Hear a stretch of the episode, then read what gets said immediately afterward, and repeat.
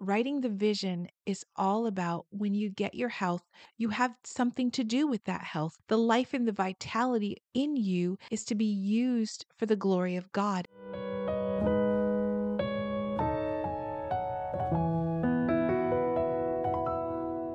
Hey, y'all, I'm so glad to be here. How was your holiday?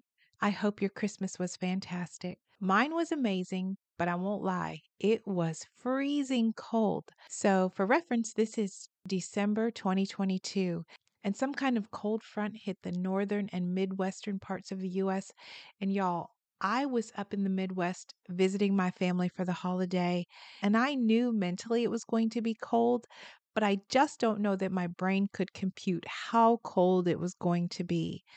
At one point, it was like negative three degrees, and then the real feel was like a negative 28. I couldn't even walk into the garage. I wasn't even directly in the weather. I just remember getting out of the car, trying to make it into my mother's house, and I was shivering out of my skin. It was so cold.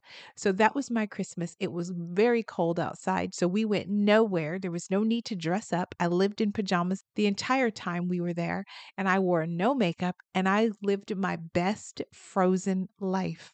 I hope your holiday was fantastic as well. I hope you maybe were a little less cold, but if you were, hopefully you had love all around you and you felt the warmth of Christ this holiday season. It was so good.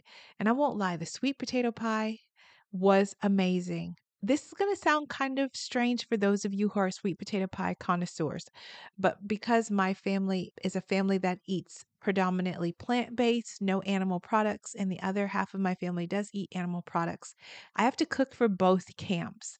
And I have to say, this year I made a vegan sweet potato pie that actually rivaled my traditional sweet potato pie. So I was feeling pretty proud of myself. Y'all, they were loving the pie, and so was I. I would wake up in the morning thinking, I'm going to have to get me a slice of that pie. But to put a control in place where a family of 11, we all gathered around as a family of 11 this year.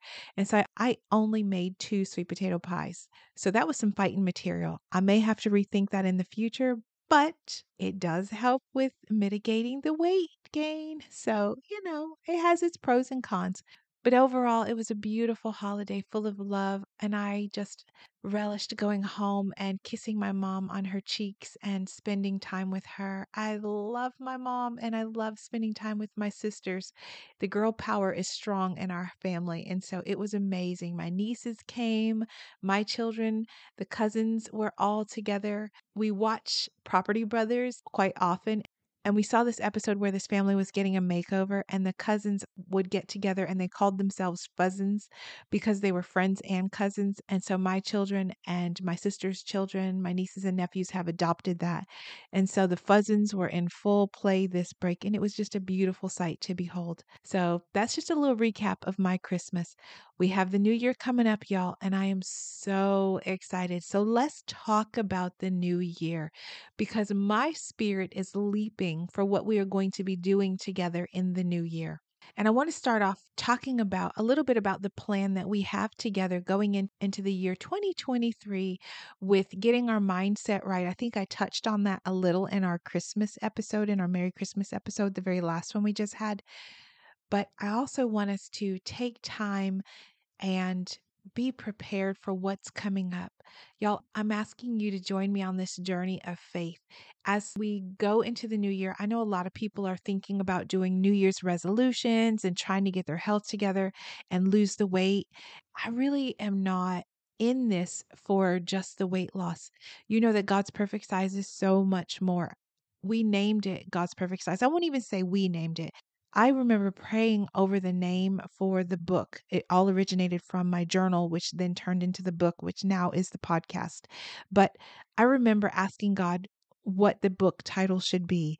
And it had a working title that wasn't fantastic, but it, it stuck for months and we held on to that title up until one day I was praying it was probably like 5:30 in the morning and I was talking to the father and I wasn't even particularly asking him for the book title that morning, but I remember the name flashed across my mind God's Perfect Size. And I knew he had dropped the name of the book into my spirit, which I'm so grateful for because Number one, what I was calling it really was not a fun title. But number two, it took all the focus off of us and it put all the onus of the health and weight loss and who we are in Christ. It put it all on God because that's where our definition comes from. It's where our mindset should be that when we are going on these journeys or when we're looking to get healthy and looking to be our very best, it's not the very best that we have envisioned. It's the very best for what God has envisioned because He's the artist of us after all. He's the one who knit us together and He's the one who selected your nose, your smile, your hair texture, the the thickness or the thinness of your lips. He's the one who put it all together. He's the one who knit you together and then smiled and was pleased at his handiwork because he made you. And so God's perfect size is is the title that makes you recognize the fact that you're not losing weight to be fabulous in your own right. You're becoming healthy for the Lord. You're becoming healthy for the work that He has for you. And however He created you or or however he made you, whatever your set weight is, that's God's perfect size for you. He's the one who set that. So we want to focus on getting healthy for the Lord and to do the work that He's called us to do. We want to live a life of moderation to honor the Father and to carry out the tasks that He has for us. So that's why it's called God's perfect size. And when I wrote God's perfect size, it started as a journal. I wrote in my journal because I wanted to remember this journey. And I also would tell myself, should I ever get lost again? Should I ever end up in this pit again? I'll know exactly how to get out because I wrote the vision down. And that's what today's podcast is about. As we are approaching the new year, I want to give you a, a little assignment and you can do the homework. I would encourage you to do it. But even if you don't do it, maybe grab your phone and speak into that microphone part and record your thoughts. But I want you to, in some way, write down what the vision is. Um, I started to mention Habakkuk. I believe it's Habakkuk chapter 2, but let me check my reference. Yes, it's Habakkuk chapter 2, starting in verse 2, in that second full paragraph. It talks about how the righteous will live by faith. And then it says, And the Lord answered me, Write the vision and make it plain on tablets, so that he may run who reads it. For still the vision awaits its appointed time. It hastens to the end, and it will not lie. If it seems slow, wait for it. It will surely come. It will not delay. And I love that reminder. I wrote a whole chapter, I believe it's in one of the chapters towards the end of the book, talking about Write the Vision. And I included that chapter in the God's Perfect Size book, in a book that's helping you lose weight, in a book that's helping you shed the bondage of excess consumption and overeating. I included that chapter in the book because there's so much more for us as believers to lay hold of. There's so much. When we finally find ourselves free, when we find that we have cleared the garbage out, God begins to pour even more goodness in us and he gives us even more gifts and more direction. And writing the vision is all about when you get your health, you have something to do with that health. The life and the vitality in you is to be used for the glory of God. And so God has so much more for you. And when you get your freedom, you start to see even more things. God entrusts you with even more responsibility as you become free of the enemy's hold because now you're healthy, you're strong spiritually, and you're able to do what He's calling you to do. And so this next few weeks, I want you to start thinking about writing the vision down. Now, what vision well, let's talk about a few things about the vision. The very first thing and the greatest lesson I can tell you is in Habakkuk 2, we all like to say, write the vision down and make it plain. But we forget the very first part of that verse. It starts off with, and the Lord answered me. Did you catch that? It says, and the Lord answered me. You see, there's no point in writing down a vision that you make up on your own. I see a lot of vision boards out there, and I hear a lot of people talking about how they imagine they want things to be, or they'll find pictures and clippings. And it's great to have those things. It's great to have those things to motivate you. But how much greater, how much more perfect, and how much more sure is a vision that comes from the Father? So, the first thing you have to do when you are writing the vision down is you've got to spend time with your God. You've got to ask Him what the vision is for you. Ask God, what's the vision for your health? What's the vision for your physical body? What's the vision for your spiritual body? What's the vision for your future? You might be blown away as you sit under the Lord's authority and you submit to His will. You submit all of the things that you thought you had for yourself, all the imagery that you had in your mind, as you lay it before the Lord and say, Is this what you want for me? You submit that and then let God answer you. The one thing I know about submitting to God's authority is He doesn't answer on our timeline. There are many times where I wish He would hurry up with an answer, or I wish that the Father would tell me as plain as day what it is He wants for me or what it is He wants me to do. But God is God and his timing is perfect and his his timing will not delay. The vision won't be delayed. It will happen in the right time. But you've got to be sitting still, listening to the Father, submitting your will to his and then letting him answer you in his perfect time. And when he does answer, write it down. Write it down. So, number one, submit and listen to the Father. And number two, when you get an answer, write it down. Write it down and then put it in a place where you see it frequently. If God is calling you to a place of greater health and He tells you exactly what to do for the body He's created for you, then do it.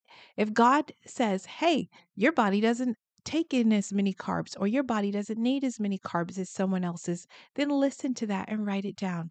Let Him show you what the plan is for you. I've found that God is faithful in answering.